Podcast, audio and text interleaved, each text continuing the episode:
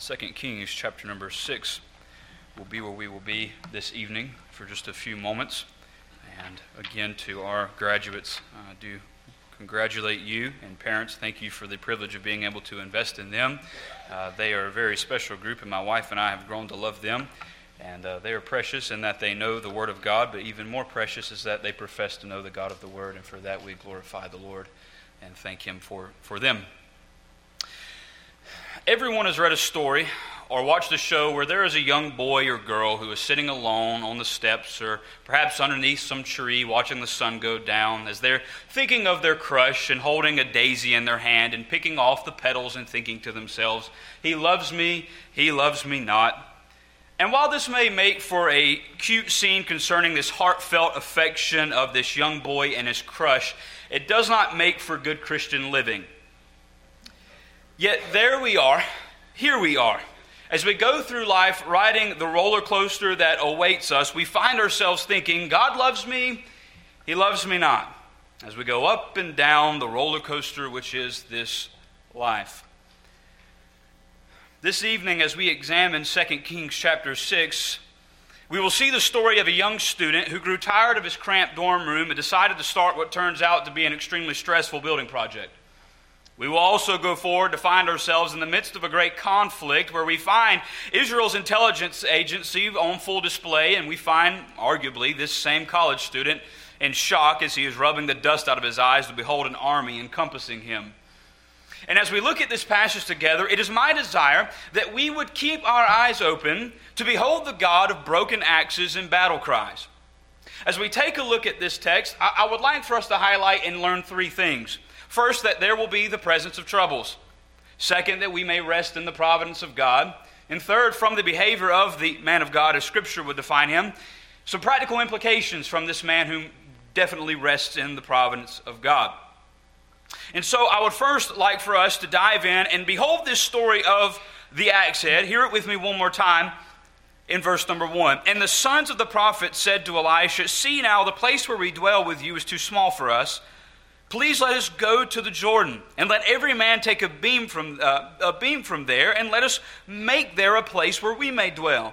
So he answered, Go. Then one said, Please consent to go with your servants. And he answered, I will go. So he went with them, and when they came to the Jordan, they cut down trees. But as one was cutting down a tree, the iron axe fell into the water, and he cried out and said, Alas, master, for it was borrowed. So the man of God said, Where did it fall? And he showed him the place. So he cut off a stick and threw it in there, and he made the iron float. Therefore he said, Pick it up for yourself. So he reached out his hand and took it. First, let's notice the presence of troubles here with the broken axe. As we look here at verses 1 through 7, we read the story of one of Elisha's prophets in training who decides to speak up to address the issue of the cramped living arrangements that they have at Elisha's school of Yahweh. And it seems that Elisha accepts both his proposal to break ground on the new project, as well as the invitation to join them down by the Jordan River. So the student borrows an axe, and this would be student prophet now becomes a lumberjack. But it seems that as he is chipping away at the tree, this axe head flies off the handle and into the Jordan. And as we look in verse number five, feel with me the trembling in his voice Alas, master, for it was borrowed. Now, in this day, that would not be a big deal. We will simply make our trip to the nearest Lowe's or Home Depot and we will buy ourselves a replacement. But that's not simply an option for this young man at this time. Some scholars would speculate that the cost of this axe head at this time would have been priced similarly to a vehicle today. Now, my first vehicle was a 1998 Chevrolet Tahoe with a 350 small block V8 in it. And the only money that I made when I first got that was cutting my grandparents' grass once a week. And at that time, gas was about the same price that it is now. And so, as I would hit the accelerator to get onto the interstate, I would, I would watch the handle go down on that gas gauge, as so would my heart go with it. And as I was running late to school one day, I decided that I was going to take a shortcut. But as I was taking that shortcut a little bit too speedily, I found myself kissing the front end of a Mustang. And so, I, as I got out of the vehicle and examined the destruction of that beauty, I called my dad and said, uh, I got an accident. And as he came out there, he was most gracious to me. Think about your first accident or your first mess up or the time that you find yourselves in the shoes of someone like this young man. Let's step into his shoes in our modern day lenses. You're a young, broke college student who's borrowed your buddy's car for the day, and you're driving down the road as you rear end a guy and you total his car. Could you imagine the worry of having not only to call and to tell said friend that your, your car is gone, but also to try and figure out how you, a broke college student, are going to afford to reimburse him for this? Can you feel the worry that is in this young man's shoes? See, that's where we find ourselves here in this passage of Scripture. Exodus chapter number 22, verse 14 says, If a man borrows anything from his neighbor and it becomes injured or dies, the owner of it not being with it, he shall surely make it good. So this college student is going to have to pay the price for this, which isn't likely. He is either going to have to pay the price or he is going to sentence himself to servitude until he can pay it off. Can, can, you feel him? Can you, can you feel the worry in his tired little arms as it is banging away on that tree? And there goes the axe head into the river as his voice begins to tremble and he shouts, Master, it was borrowed, as Elijah comes to his aid. Here comes Elijah as he throws a stick into the water, and up comes this iron axe head floating to the top, and the once terrified student is now in awe of this miracle. As we hear this story, we sit here and we can sympathize with this anxiety, but we also scratch our heads and wonder what is the point of this story? And that's a question that I asked myself. And I believe that if we are going to understand the point of the broken axe story, we're going to have to move forward to read the story of the battle cry, which leads us into the story of verses 8 through 23, which is the battle cry. See, as we look at this passage here, we see ourselves observing the conversations within the bedrooms of the Syrian and Israelite armies, where it seems that every single strategy that Syria comes up with is quickly thwarted by Israel. And this leads the king of Syria to begin to investigate whether or not there's a traitor in the camp. Upon investigation, in verse number 12, we read here the king says to one of his servants, uh, excuse me, verse number 11, Therefore, the heart of the king of Syria was greatly troubled by this thing. And he called his servants and said to them, Will you not show me which of us is for the king of Israel? And one of his servants said, None, my lord, O king. But Elisha, the prophet who is in Israel, tells the king of Israel the words that you speak in your bedroom. So we find the king in all of his rage here, learning of this, rallying up the troops, and sending them out to find the prophet. And this leads us up to verse number 15. And when the servant of the man of God arose early and went out, there was an army surrounding the city with horses and chariots, and his servant said to him, Alas, master, what do we do?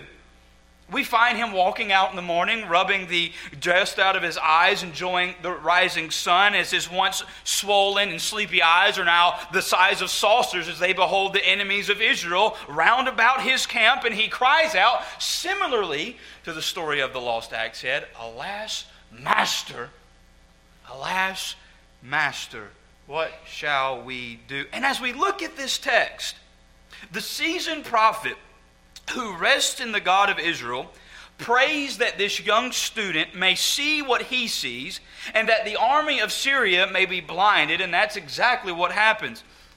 As the army of Syria is blinded, Elisha does the unthinkable. Instead of his, like his leader before him, Elijah, who executes God's wrath upon the enemies of God, here we find Elisha taking the enemies of Israel by their hand and leading them out. And as the king of Israel is flabbergasted by this story, the king looks at him and says, Father, should we kill them? Should we kill them? To which the command of the prophet is no. But you make provisions for them and you feed them. Where we find Elijah executing the wrath of God, the justice of God, we find Elisha bringing forth the mercy of God. So what? So what? If the story of the broken axe may be greatly interpreted in light of the story of the battle cry, we read both of the stories and we see one of the aid of an elderly prophet to his student, and then we see the story of God's deliverance of them from the hands of the enemies. But what does this mean? How does this fit together, and what exactly is going on here? Well, in both scenarios, we read the stories of crises resolved. One seeming to be minor in the grand scheme of things. If I were to tell you the story of 2,000 years ago, 6,000 years ago, that there was a young man who lost an axe head and it worried him to death, you would think that is a relatively small story in the comparison of history. But then, if I turn and tell you the story of a crisis averted, as there are two nations going to war, and the battle is averted because of that sign of grace given forth to the enemy, that is a little bit bigger, isn't it? And I believe what we see here is history declaring the reality that God is most certainly aware of the troubles that you and I face, regardless of their significance. Regardless of the varying degrees of the troubles in your life, there is a God who sits in heaven who is aware and who is not a detached father, but who is present within the conflicts that ail your life. I have a two year old, and it is not uncommon as I spend my day either in the office or making plans as we're trying to get some things together for the summer that I will come home and my brain is still in office mode as I'm reading all day. And it's not unusual as I unlock the door that there is a screeching of Daddy running down the hallway to wrap her legs around my dress pants and to get them stained. And it's glorious. But there are some days that I can't find the off switch quite as quickly as I would like to. And as my child finds her father, her deliverer, home, the greatest issue that is plaguing her beloved mind is the fact that her toys' batteries have finally exhausted themselves. And as I am beginning to study, to stand up, and hopefully not to embarrass myself, we seem to kind of want to overlook the issue that is plaguing said child's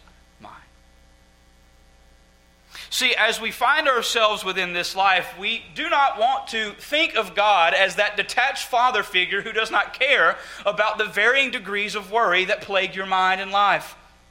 As we look within this passage of Scripture, the first thing we notice is there is the presence of troubles within our lives. But in the midst of those troubles, there is the providence of God. Beloved, it is my desire today that the cries of our anxieties may be hushed by the cradling arms of God's providence. You see, our God is not an uncaring Father who is detached and unconcerned for those for whom He died. In the midst of the issues of life that plague you, it is not a burden for you to cradle yourselves up into the arms of Christ. You are not burdening He for whom He has died. He has died for you. You are not burdening him by running unto him. Rather, Psalm 121, verse 4, tells us that this Father is our sleepless watchman. Behold, he who keeps Israel shall neither slumber nor sleep. He is the pilgrim's companion in Genesis 28 15. Behold, I am with you and will keep you wherever you go and will bring you back to this land, for I will not leave you until I have done what I have spoken to you. Beloved, He is our refuge in the storm, Isaiah 25 4. For you have been a strength to the poor, a strength to the needy in distress, a refuge in the storm, a shade from the heat. For the blast of the terrible ones is as a storm against the wall. Our Father is the one who guides all things. And as he who wrote the Proverbs, just trying to think of exactly how involved the Father is within our lives, he thinks of the most random thing possible and writes down in Proverbs 16:33, "The lot is cast into the lap, but its every decision is from the Lord." That event in your life that seems most random and insignificant is not one that has escaped itself from the hand of providence. As you go home tonight and, and you rest, and you open your eyes in the morning as the beams of light are making their way through the window in the morning, you may see little bits of dust particles that are floating in the air. And you may think to yourself, I can't believe I breathe that. But that's not significant to this illustration. Beloved, there is not a single one of those dust particles that is rogue and out of the will of God. There is not a single car that drives by your house as you make your way to and from the church that has escaped itself from providence. In Matthew 14, 18 through 21, we find that this very God who controls the cosmos and even the dust particles in your room and even in here, he is the very God who cares about specifics. In Matthew 14, we read the story of the Lord feeding the 5,000. Now, it would have been nothing for the Lord to turn them all away. After all, this simply is one meal for them out of the thousands that they will enjoy over the long course of their existence on this planet.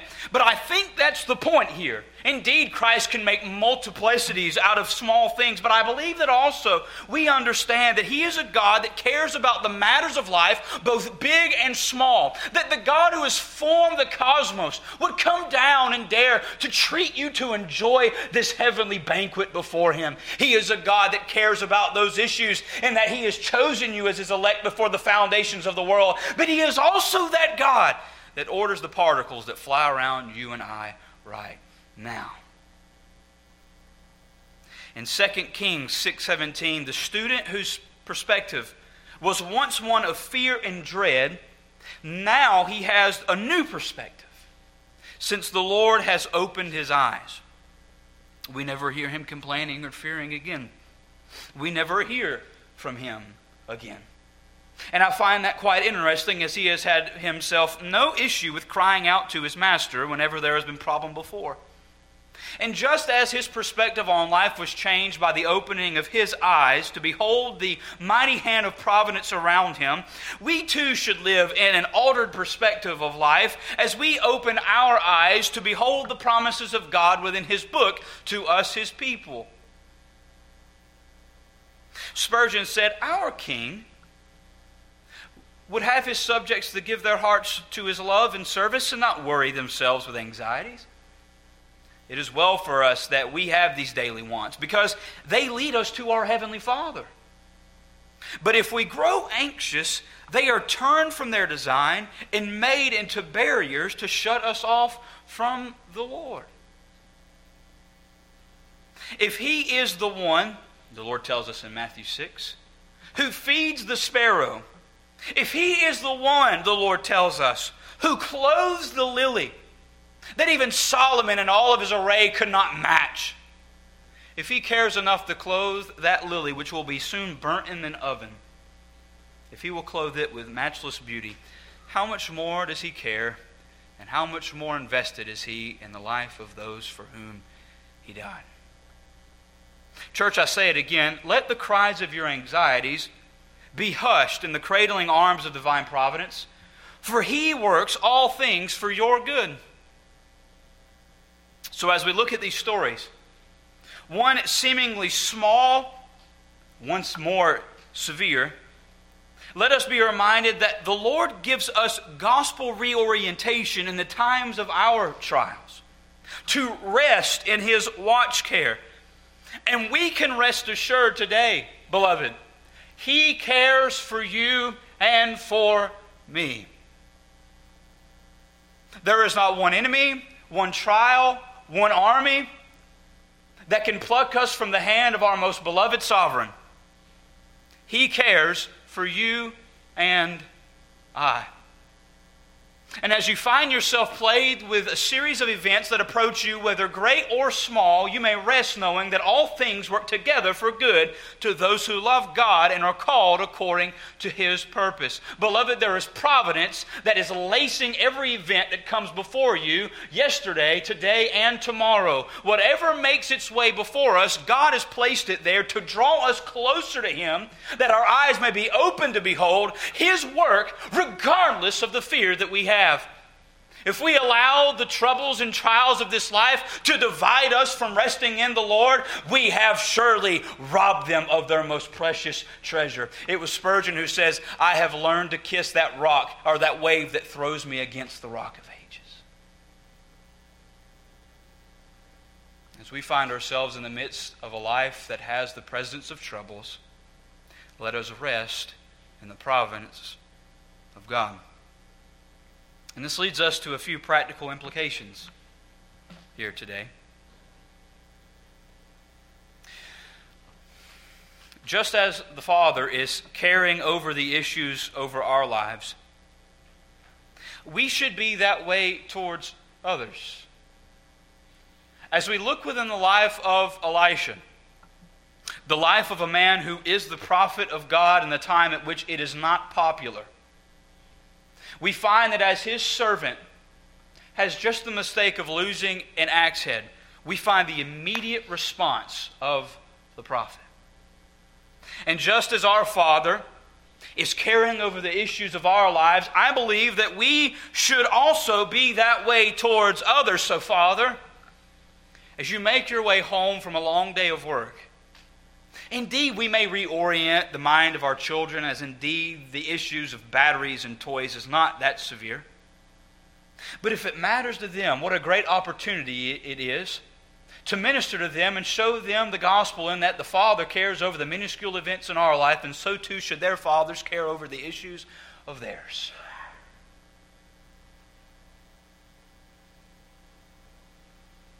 We have found ourselves in a nation that is ripped apart and that finds itself plagued with mental health crises. Indeed, if there is a father who is carrying over the minuscule events of life, may we too find ourselves to be a warm, welcoming hand to speak with those who are burdened and plagued with the issues that they face. Not only may we care over the small things as He cares for us, but I believe that we may rest in providence, and that in that rest we should aim to comfort our brethren our plagued weaker brethren in word and in prayer. For as we find this most distraught student, the prophet does not bemoan the situation. He does not grow weary with the screeching of the student. And he does not lose his mind either. But his aim, as one who keeps his eyes on the hand of providence, is to comfort this young man with word and in prayer that his eyes may be open and his perspective may be changed. As you and I are walking through life, and those who we're building relationships with approach us with a mind that is plagued and with a heart that is burdened, may we too be so careful to aim to comfort them with the ministry of word and with prayer. For indeed, it is easy for you and I to begin to say, Rest in providence, as the trials of life are not drowning us out. But may we put ourselves in their shoes and show them the grace that God the Father has shown us. And as He has illuminated our eyes to His providence and has granted us a pillow to rest in with that, may we also run after to provide the same nourishment and care to those around us. And lastly, seeing that we are surrounded by the mighty hand of God's care, we may also show mercy even to our enemies. For just as providence has brought us to mercy with God, it has also called us to show that same mercy to others around us. Just as God cared to call Elisha and to make him that most beloved prophet whose stories we enjoy, just as he called him to be one who has tasted of mercy, Elisha goes forth to show mercy to those around him. And as the Father has been pleased to guide us into himself that we might taste and see that the Lord is good, may we too be trophies to this world around us that they may also taste and see that the Lord is good. We are trophies of grace. Trophies of grace. And so, students who are going to school, those whose issues may have been derailed by injury, or those who are about to move away from home for the first time. Rest knowing that every issue that will plague you as you move away from home or as you graduate and move on from ACS, know that everything that finds itself within your past has been placed there by the loving hand of providence. And that where there is the presence of troubles, there is the caring hand of your most beloved Father. Amen. Let us go to the Lord in word of prayer. Lord, you have been most caring gentle and kind with us this day. May we be overwhelmed with your kindness to us. Lord, what a beloved thing it is to know that before eternity even began, you set your love upon us. and that each of the events that plagues our life or brightens our life is an event that has been placed there to draw us closer to Thee. And Lord, as we rest, indeed, as we make our bed within the arms of your care, may we also go out to encourage those who are plagued around us. Lord, I love this, your church, and I love your word, and I pray that you would not allow it to return void as you have promised it will not. I rest that this is the word of God for the people of God at this time, Lord. I ask that you would bless this evening and that you would continue to work in our hearts to make this biblical truth a reality that should find itself not merely lodging within our ears, but seeping forth from every aspect of our lives. You are a Lord who cares most intimately for us. And how much more can it be known in that you knew everything about me, yet you set your love upon me? And you have adopted my sin, and you have laid it upon yourself as you bore all of my shame upon Calvary's tree. May that invigorate us. May that invigorate us. We love you, Lord. May you bless us as we depart. It's in Christ's name we pray.